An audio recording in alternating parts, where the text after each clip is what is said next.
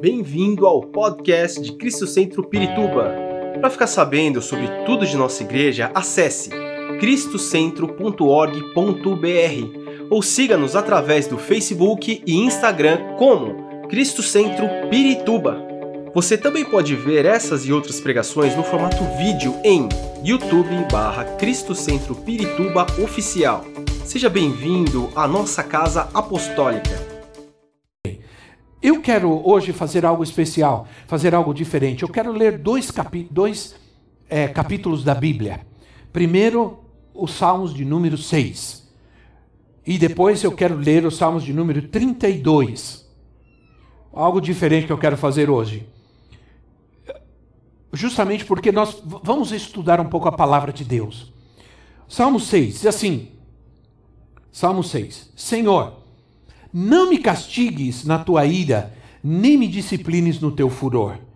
Misericórdia, Senhor, pois vou desfalecendo.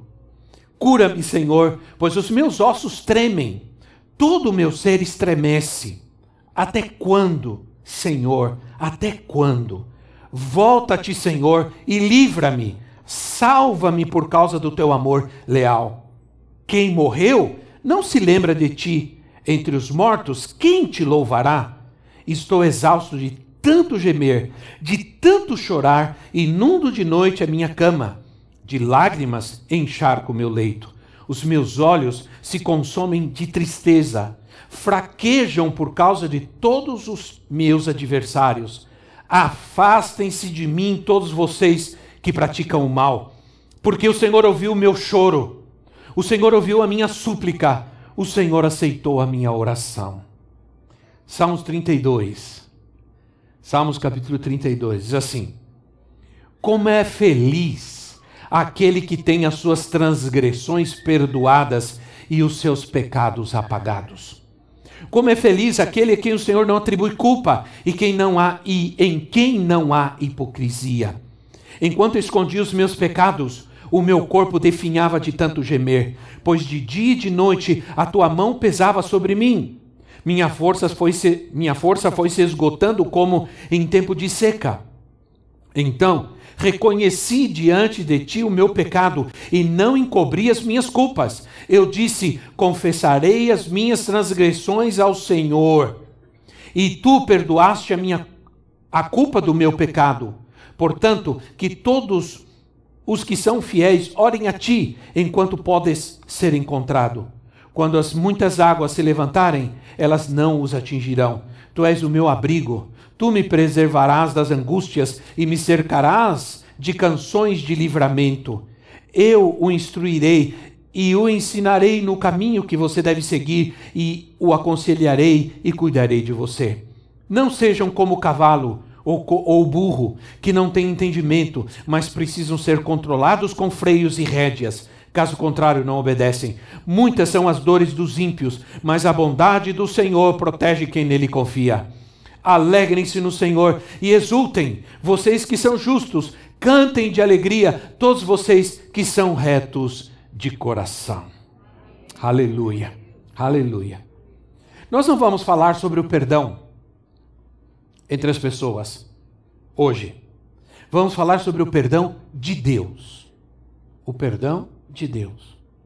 Precisamos aprender muito, muito sobre o perdão de Deus. Precisamos entender. É, há um entendimento muito raso, muito superficial sobre o perdão de Deus. As pessoas acreditam hoje que, por causa da sua bondade, Deus é, nos perdoa é, Deus tem que nos perdoar. Deus é obrigado a nos perdoar, sem exigir nada de nós. É, precisamos aprender sobre o perdão de Deus para que a gente tenha uma vida cristã correta e equilibrada. Sem esse entendimento, nós não podemos partir para outros planos, para outras etapas, para outros degraus da nossa redenção, da nossa fé, do, do conhecimento de Deus, da palavra de Deus em nossa vida? Parece que não, mas falta um, um, um, entendimento, um conhecimento correto do perdão de Deus. Pensam que Deus tem obrigação de nos perdoar porque Ele é bom e misericordioso e isso obriga a Deus a nos perdoar sempre. John Stott disse que o perdão de Deus é necessário porque a perfeição divina sempre está em choque com a rebeldia humana. Né? A perfeição divina sempre está em choque com a rebeldia do homem. Ora, também nós precisamos entender e saber o que é o perdão de Deus, porque tem a ver, tem a ver com o que Deus é e tem a ver com o que nós somos. E essas são realidades bastante que têm que ser bastante claras para nós. Ora, irmãos, embora Deus seja amor, quantos sabem que Deus é amor? Devemos nos lembrar e aí onde as pessoas se equivocam tremendamente. Devemos nos lembrar que Deus é santo. Embora Deus seja amor, Deus é santo. Agora, se Deus é santo, o amor de Deus é santo. E então, Deus ama os pecadores. Deus ama o pecador. Deus anseia que o pecador esteja na sua presença. Deus quer cuidar do pecador, salvar o pecador, curar o pecador. Mas ao mesmo tempo, ele se recusa a tolerar o pecado. Entende? É isso que nós precisamos entender. As pessoas colocam Deus como um Deus de amor na frente de tudo e se esquecem que ah, o amor de Deus é santo, a justiça de Deus é santa. E embora Deus quer cuidar, amar, abraçar o pecador, ele não está disposto a tolerar o pecado. Por quê? Porque o pecado é algo sério. Ora, um dos exemplos bíblicos mais claros para mim estão é, é nesses impressionantes versículos que nós acabamos de ler. Esses dois salmos, o Salmo 6 o Salmo, o Salmo 32, eles fazem parte de sete salmos que nós vamos encontrar no, no livro de Salmos, que eles chamam os salmos penitentes, ou salmos dos penitentes, ou salmos da penitência, onde existe um clamor pelo perdão e pela misericórdia de Deus. Esses salmos nos ensinam que nós devemos ser pessoas que buscam a Deus. Há momentos que vamos buscar a Deus com alegria, vamos buscar a Deus com gratidão, e há momentos que nós vamos buscar a Deus como penitentes, clamando, chorando, reconhecendo nosso erro, nosso pecado. Então, é, nós vamos tirar alguns exemplos desses textos sobre o perdão de Deus que vão nos, vão nos ajudar a entender porque precisamos ser perdoados por Deus? Porque precisamos buscar o perdão de Deus? Porque foi necessário que Jesus morresse na cruz do Calvário. E quero te dizer uma coisa: não existe perdão de Deus sem a cruz. Porque é na cruz em que nós fomos perdoados. Não é um martírio que nos perdoa, mas é o sacrifício vivo de Cristo na cruz. Sem a cruz não haveria possibilidade de pecado para nós. Sem a cruz de Jesus e o primeiro ponto que nós vamos ver, que nós vamos entender, é sobre a gravidade do pecado. O pecado é algo grave. Nesse texto que nós, nesses textos que nós lemos, Davi deixa claro que ele tem consciência da gravidade do seu pecado e as consequências do pecado na sua vida. Irmão, se nós, como igreja, deixarmos de falar sobre o pecado, nós estamos abrindo uma porta terrível para uma fé e um cristianismo extremamente superficial. Não existe profundidade cristã no nosso, ou, ou, espiritualidade profunda, se nós não entendemos o tamanho do perdão de Deus e da gravidade do pecado. Né? Ah, hoje não se, as pessoas não querem muito ouvir sobre o pecado e há muitos pregadores hoje que não estão dispostos a falar sobre o pecado, porque a própria palavra pecado ela é pejorativa. Alguns pregadores querem evitar a palavra pecado, né? Porque parece ofensiva. Sim, ela é ofensiva, mas ofensiva para Deus em primeiro lugar. Então eles querem evitar. As pessoas não estão lamentando os seus pecados porque elas não têm consciência. Por quê? Porque as pessoas hoje não estão lamentando, chorando o seu pecado, como fez Davi. Eu lamento de dia, toda noite, eu choro a noite inteira. Ele está lamentando, é um lamento, é uma penitência por causa do seu pecado, do seu erro. Ele tinha pecado, ele tinha cometido um pecado grave diante de Deus, mas ao mesmo tempo ele estava lamentando este pecado, porque ele entende que era grave. Por que as pessoas hoje não têm, não lamentam, não, não, não suplicam o, a, a, diante de Deus? Porque elas não têm consciência da gravidade do seu pecado. Porque se eu não tenho consciência da gravidade do meu pecado, eu não tenho por que lamentar. Do que vou me lamentar? Se eu não tenho consciência da gravidade daquilo que eu fiz contra Deus, porque pecado é é algo que você faz contra Deus, mas também contra os homens. Um dos grandes pregadores do, dos Estados Unidos, aqui eu coloquei o nome dele, mas não vou colocar, eu conheci, eu, estive na sua igreja, uma igreja de 20 mil, 25 mil pessoas. Ele fez uma entrevista num programa de entrevista famoso nos Estados Unidos, e a pessoa perguntou, esse entrevistador perguntou para ele: por que, que você não fala sobre o pecado? Ele diz: Eu não falo sobre o pecado porque é algo ruim. As pessoas já têm muita coisa ruim na sua vida. Quando ela vem para a igreja, ela só quer ouvir coisa boa. Mas eu quero dizer uma coisa: coisas boas não vão te edificar. Algumas, de, algumas das coisas ruins, entre aspas, e uma delas é o pecado, somente é essa. Jesus falou sobre o pecado. Por que nós vamos falar? O apóstolo, os apóstolos falaram sobre o pecado. Porque nós não vamos falar sobre o pecado. Né? Ora, um famoso psiquiatra americano, cristão, ele escreveu um livro sobre, e eu, eu gostei do livro, do título do livro, Onde está o pecado? O pecado sumiu. Ninguém mais comete pecado? Sumiu o pecado da vida do homem? Ninguém mais é pecador? O pecado, irmãos, não é só um lapso cometido. O pecado não é um erro inconsciente ou intencional apenas. O pecado é hostilidade para com Deus. O pecado é ofensa a Deus, é desobediência a Deus, é rebeldia a Deus, é dar as costas para Deus. A rebeldia contra Ele se nós somos capazes de ver como Davi viu, né? ele diz assim, no, no, no, no, no versículo 1, no versículo 4, é, eles assim, no, perdão, no capítulo 51, versículo 4, Salmo 51, versículo 4, Davi diz assim, Salmo 51, 4, contra ti, só contra ti pequei e fiz o que tu reprovas de modo que justa é a tua sentença e tens razão em condenar-me. A Bíblia diz que a maldição não vem sem causa.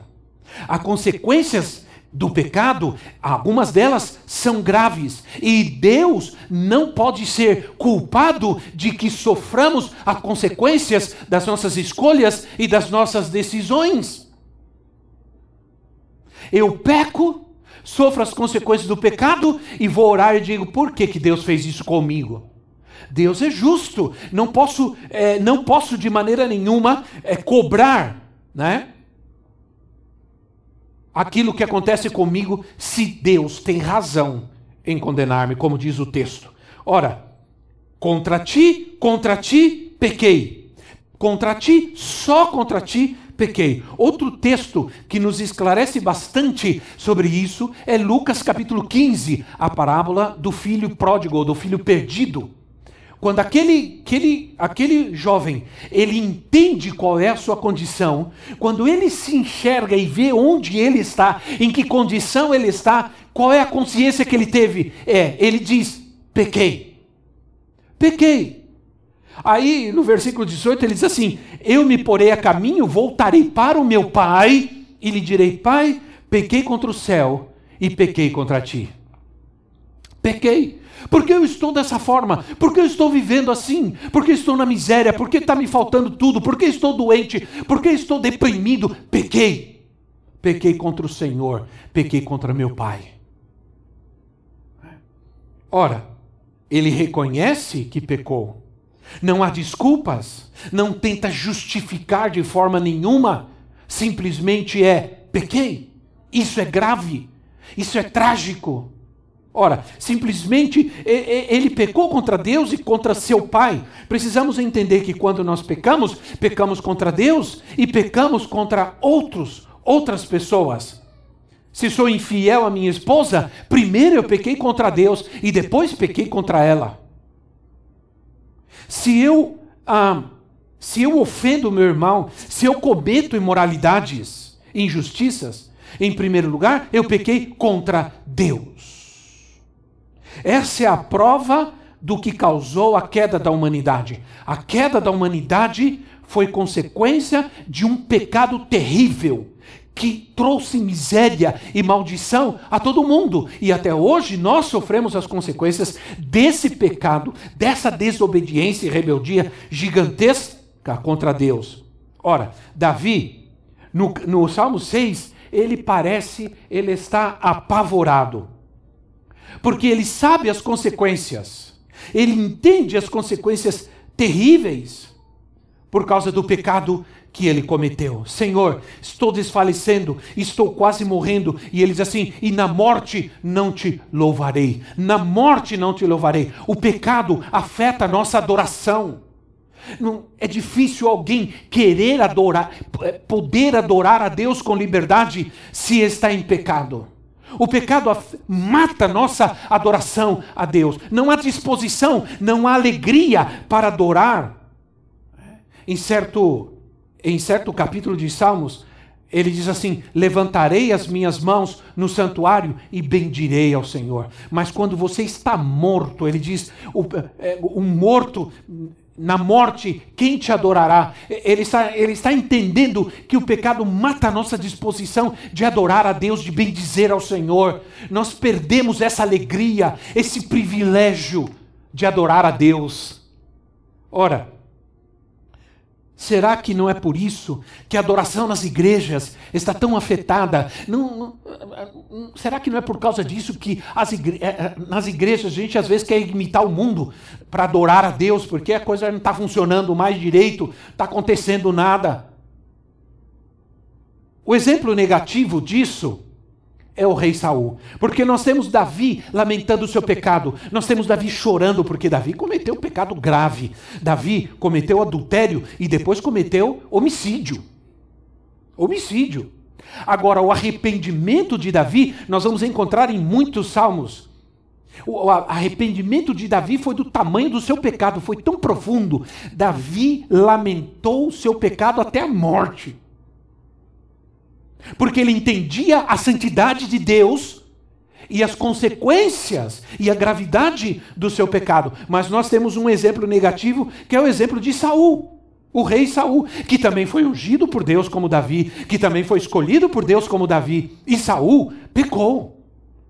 E talvez, humanamente falando, o pecado de Saul não foi tão grave quanto o pecado de Davi. Qual foi a diferença? A diferença foi que Saul morreu por causa do seu pecado.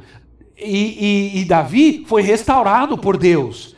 Por quê? Porque um se arrependeu, um reconheceu a gravidade do seu pecado, um lamentou o seu pecado, o outro não. Saul nunca reconheceu o seu pecado, ele culpou os outros. Ele culpou os outros. Quando veio Samuel e disse, o profeta Samuel confrontou Saul com seu pecado, ele disse: Não, eu fiz o que o Senhor mandou, eu fiz tudo direitinho. Acontece que tal coisa, tal, tal, tal coisa, tal situação. E ele começou a dar desculpas e não reconheceu o seu pecado. Quando nós não reconhecemos a gravidade do nosso pecado, nós abrimos um abismo à nossa frente, que vai abrindo outro e outro e outro. E foi o que aconteceu com Saul. Ele, ao não reconhecer o seu pecado, ele começou a se acostumar com aquela condição. E a pior coisa que pode acontecer na nossa vida é nos acostumarmos com o pecado. Não se acostume com o pecado, senão ele vai se aninhar e vai e vai formar um ninho de cobra na sua vida. Ora, é, as pessoas hoje não querem obedecer, porque elas querem fazer as coisas do seu jeito. Elas querem seguir os seus próprios caminhos, seus próprios pensamentos. Elas questionam a obediência, elas questionam a autoridade, porque elas têm a sua própria interpretação sobre o que é autoridade. Saul não morreu porque ele pecou, mas porque não reconheceu que pecou. Vou repetir. Saul, porque ninguém morre porque peca. Morre porque não reconhece que pecou. Então, irmãos, hoje o silêncio aqui está muito grande. Né? Ora, enquanto eu guardei, disse Davi, enquanto eu guardei, enquanto eu escondi o meu pecado, havia um peso sobre mim. E esse peso, irmãos, era a mão de Deus. Agora, esse peso não tem a ver com um juízo um, um, um dramático ou terrível de Deus, um castigo de Deus. Tem a ver com o peso da santidade de Deus. Quando a gente peca, é, é, a gente confrontou diretamente, a gente confronta diretamente a santidade de Deus que está em nós. O Espírito Santo de Deus está na sua vida e ele é santo. E quando você peca, há um choque, há um embate, e aí vem um peso sobre nós. Ora, se você é, não, não, o homem do mundo ele não tem esse problema, mas também não vai para o céu, né, irmão? Aí você tem que escolher: você quer ter esse problema na sua vida e ir para o céu ou não quer ter esse problema e ir para o inferno? Então, no, na nossa vida, o pecado, o erro, a desobediência a Deus pesa. Pesa ou não pesa? Pesa ou não pesa, irmão? Dói ou não dói? Confronta ou não confronta? Confronta.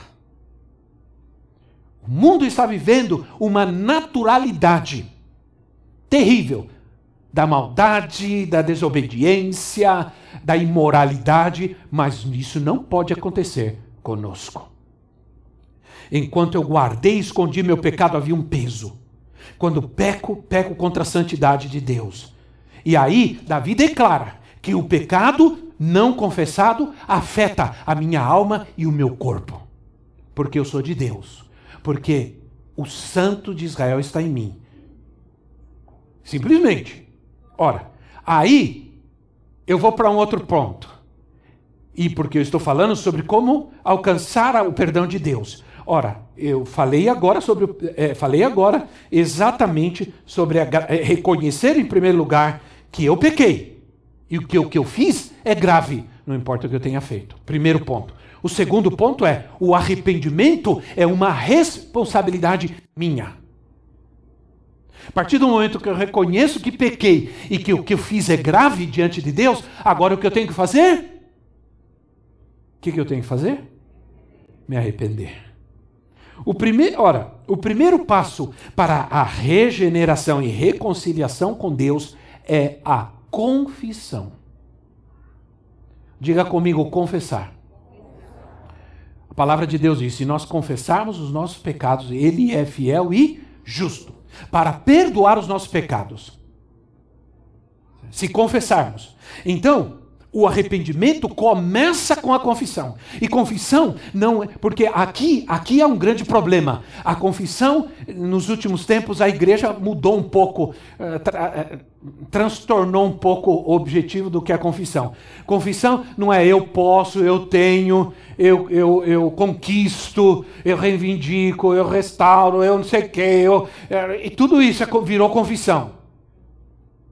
Agora, confissão ela é uma expressão pública. É uma expressão pública. O que, que, você está fazendo? Estou confessando.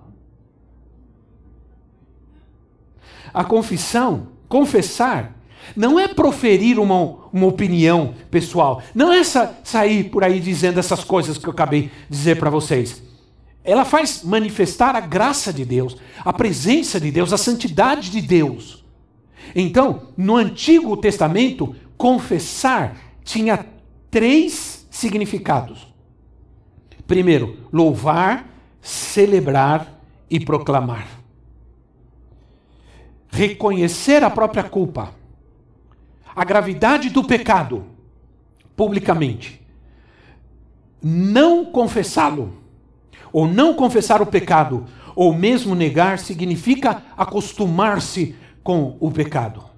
Ora, você se acostuma com o pecado e acaba crendo, aceitando que aquilo, que aquela atitude, aquele pensamento, aquela, aquela palavra, aquele comportamento é normal. Você acaba se acostumando, mas o pecado continua sendo pecado e ele está ali. E no tempo certo, ele vai colocar a cabeça para fora. A serpente vai colocar a cabeça para fora e você vai sofrer as consequências daquele pecado. Deus nos dá uma oportunidade. Deus sempre, Deus é um Deus de oportunidade. Você está pecando, não está acontecendo nada, cuidado, porque Deus está te dando uma oportunidade. A opor... Enquanto a oportunidade de Deus ainda estiver valendo, arrependa-se. Hum.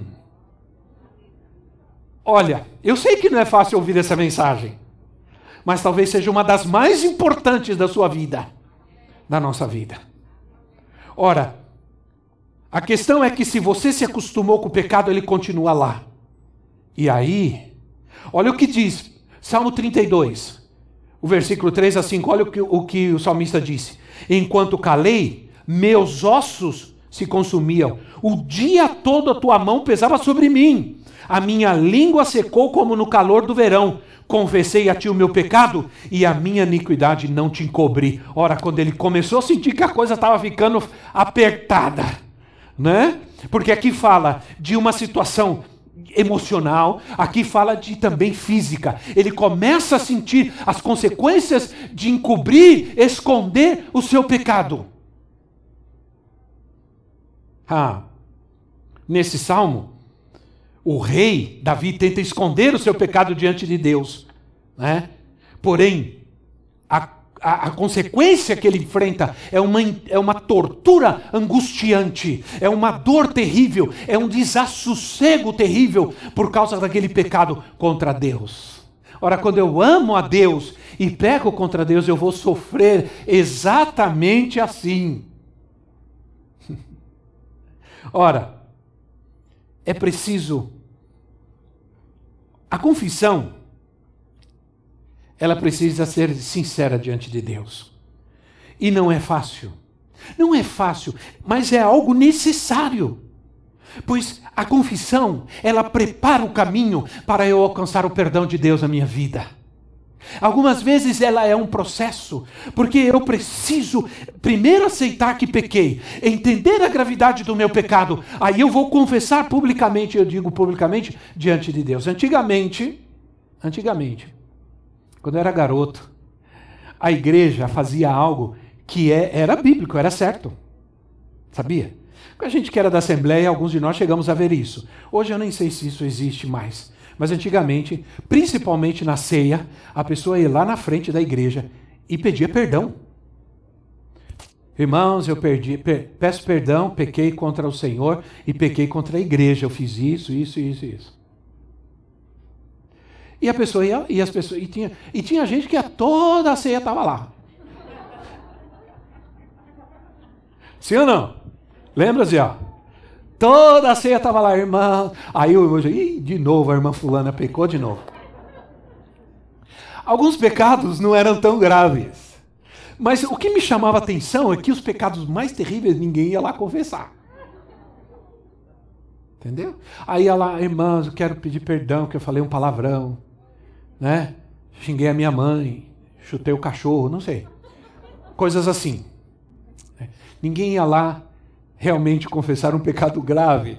Mas tudo bem, eu achava aquilo. Aí o pastor ia, irmãos, a irmã fulana pecou, está arrependida, veio pedir perdão. Os irmãos perdoa, perdoa, está perdoada em nome de Jesus. Agora, isso é bíblico. Porque Paulo fala muitas vezes que certos pecados a gente tem que levar diante da igreja. Agora, o problema é o seguinte: por que se deixou de fazer isso? Primeiro, porque o pecado verdadeiro ninguém confessava. E segundo, porque se vier aqui e dizer, irmãos, eu quero confessar, adulterei, pequei. Imagina o escândalo. Imagina. O povo sai falando, espalha na vizinhança. Tudo. Então, o ser humano, por que que Moisés deu carta de divórcio? Por causa do coração do homem. Porque há certas coisas na igreja que se tornam tão terríveis por causa do coração do homem.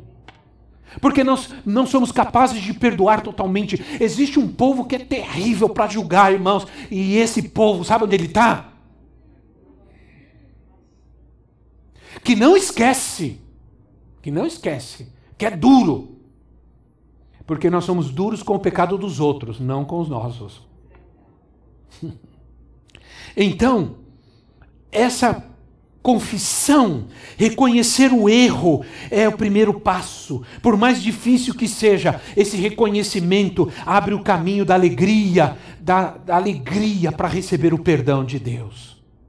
Para receber o perdão de Deus, sentir novamente o seu amor incomparável, chorar novamente diante dele. Né? A confissão, na maioria das vezes, irmãos, ela deve ser sucedida de uma súplica. E essa súplica não pode ser algo engolido, escondido, é uma súplica.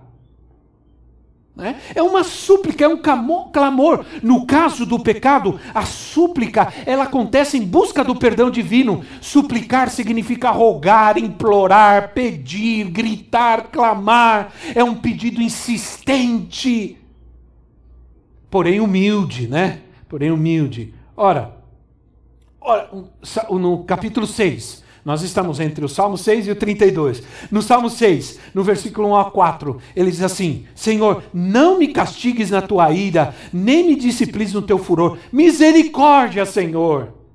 Ninguém pode dizer assim, misericórdia, né? Misericórdia, Senhor.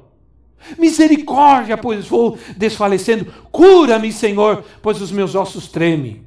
Até quando, Senhor? Volta-te, Senhor, salva-me, Senhor. Isso é clamor, isso é súplica.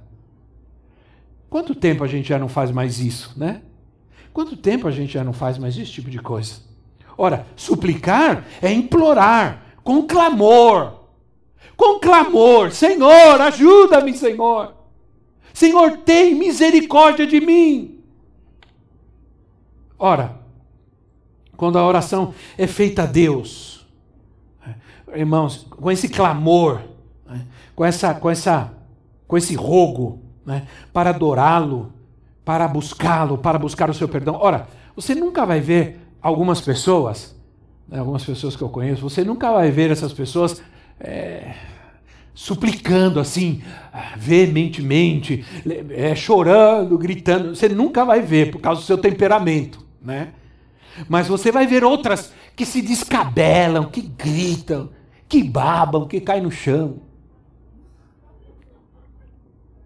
Quantos já viram gente assim? Não tem problema nenhum, irmão. Porque alguns vão fazer isso. O, o, importante é ser sincero. O importante é que seja de coração. Se você se descabela, tem gente que diz assim: eu danço, eu adoro, eu grito, eu suplico, eu clamo. Tudo eu de coração não move um dedo. É.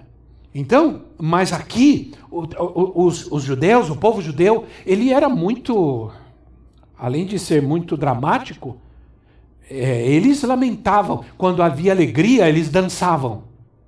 Quando havia tristeza, eles lamentavam. Característica do povo de Deus. Ora, a mudança de atitude, irmãos, só acontece quando há arrependimento verdadeiro. Senão, se, onde não há arrependimento verdadeiro, não se muda de atitude, não se abandona o pecado. Essa é a verdade. Ora, arrependimento é primeiramente uma mudança de mente uma transformação de um juízo moral, você começa a julgar aquela situação de forma diferente. Até agora você estava dizendo: não, isso não tem problema, não, isso Deus sabe, Deus me conhece. Ah. Tem gente dizendo por aí: não, eu tenho o meu trato com Deus. Hum. É, Arrependimento é quando você repudia o seu comportamento anterior. Quando você começa a sentir raiva e nojo do seu comportamento anterior. Então você, aí você se arrependeu mesmo. Né? Sem mudança de atitude, essa confissão é apenas emocional. Essa súplica é apenas emocional e temporária.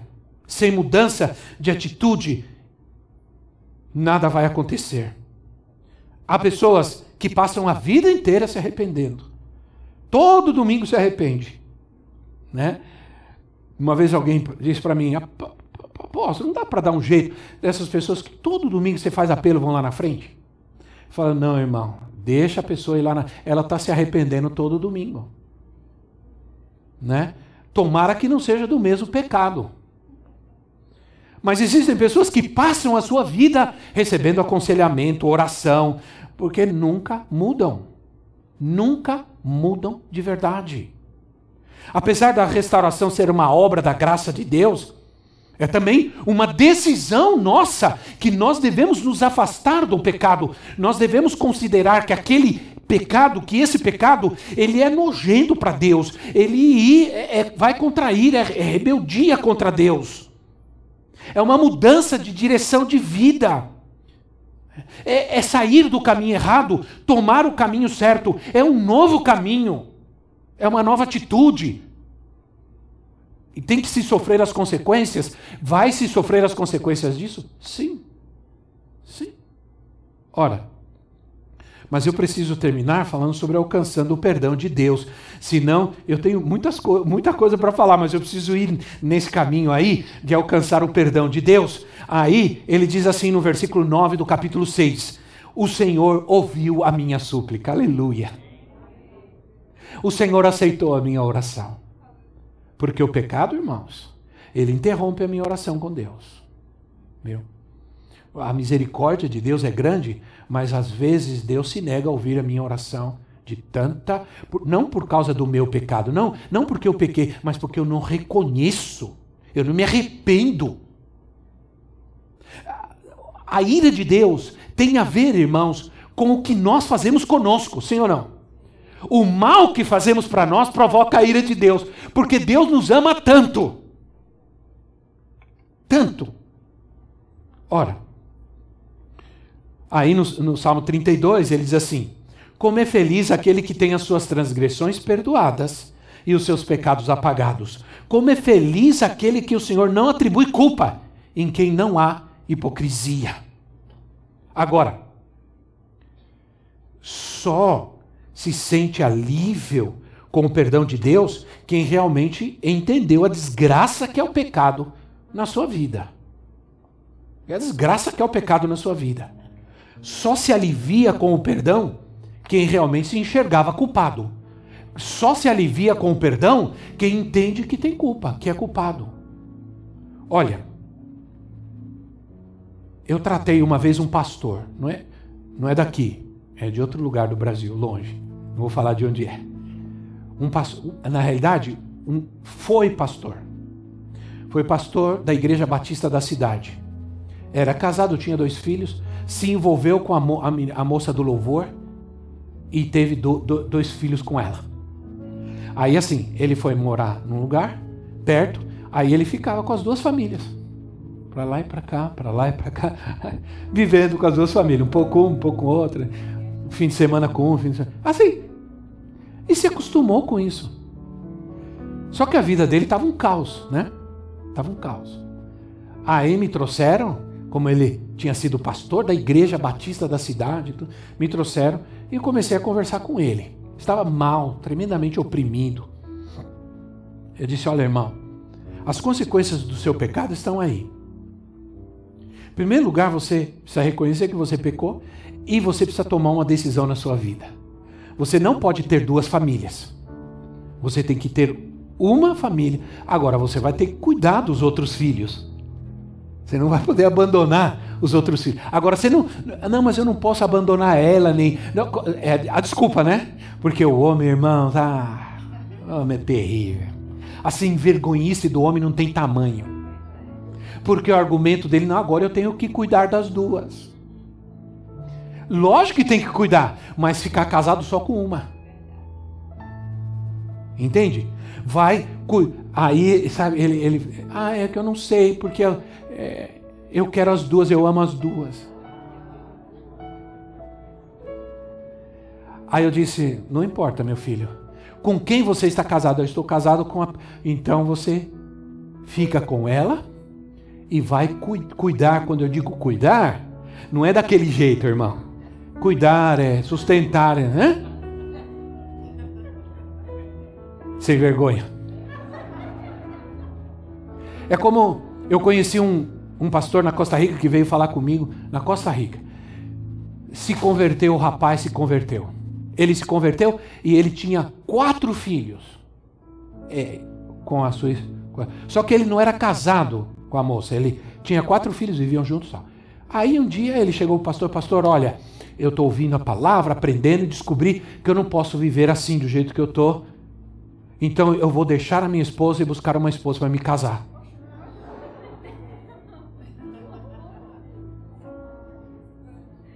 Sem vergonha que ele queria? Ele já não queria uma, uma mulher que teve quatro filhos, ele queria uma esposa nova, novinha. Tá? Aí o pastor disse: Não, senhor, não, senhor. Você se casa com a mãe dos seus filhos, porque você é casado com ela. E ele ficou bravo com o pastor: Não, isso não está certo. Isso. Eu não posso viver com ela desse jeito, eu estou em pecado. Entende, irmãos? Como as pessoas julgam o pecado da sua própria maneira julgam o pecado em base à sua própria concupiscência.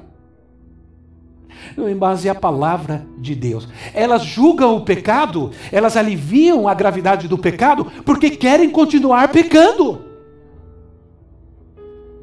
Então, sabe, ele está tocando esse hino, um dos mais lindos do cantor cristão, número 398 do cantor cristão. Porque eu me lembrei de uma estrofe deste hino, que ele diz assim: Meu triste pecado por meu Salvador, olha, meu triste pecado por meu Salvador foi pago de um modo cabal. Valeu, meu Senhor, ó mercê sem igual, sou feliz, graças dou a Jesus.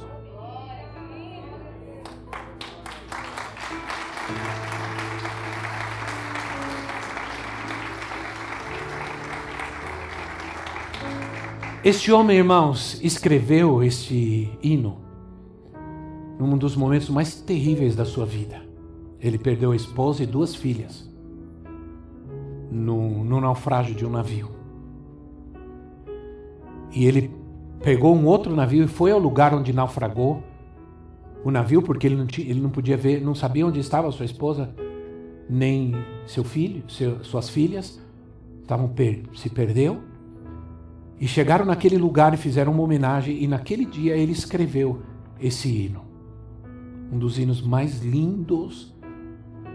Às vezes a gente quer ignorar alguns hinos, né? Mas esse não dá, não. O que te dá mais prazer? A resposta está na solução para aquilo que você julga ser o seu maior problema. O que for o seu maior problema vai produzir o seu maior alívio, sim ou não? Ora, pare e pensa. O que mais te atormenta? Alívio para o que mais te aperta. É o que vai trazer contentamento e paz para você o que mais te atormenta, o que mais te aperta. Se você sai. Ora, quando eu casei, eu nunca me esqueço disso. Eu, infelizmente, vesti um sapato apertado. Durante todo o casamento, o sapato apertava meu pé. Meu pé. Terrível. Né? O maior alívio da minha vida foi quando eu cheguei e tirei aquele sapato. Ai, que alívio e tudo mais. O que mais te aperta é o que vai mais te produzir alívio. Né? Ora, a culpa, a dúvida, as experiências ruins do passado, o medo, o fracasso, a mentira está te apertando? O Senhor te liberta. O Senhor te perdoa e te restaura. Ele só espera que genuinamente, profundamente, dramaticamente, se for o caso, você se arrependa. você se arrependa. Esperamos que esta mensagem tenha te inspirado e sido uma resposta de Deus para sua vida. Quer saber mais sobre Cristo Centro Pirituba? Siga-nos nas redes sociais no Facebook, Instagram e YouTube, ou visite nosso site em cristocentro.org.br.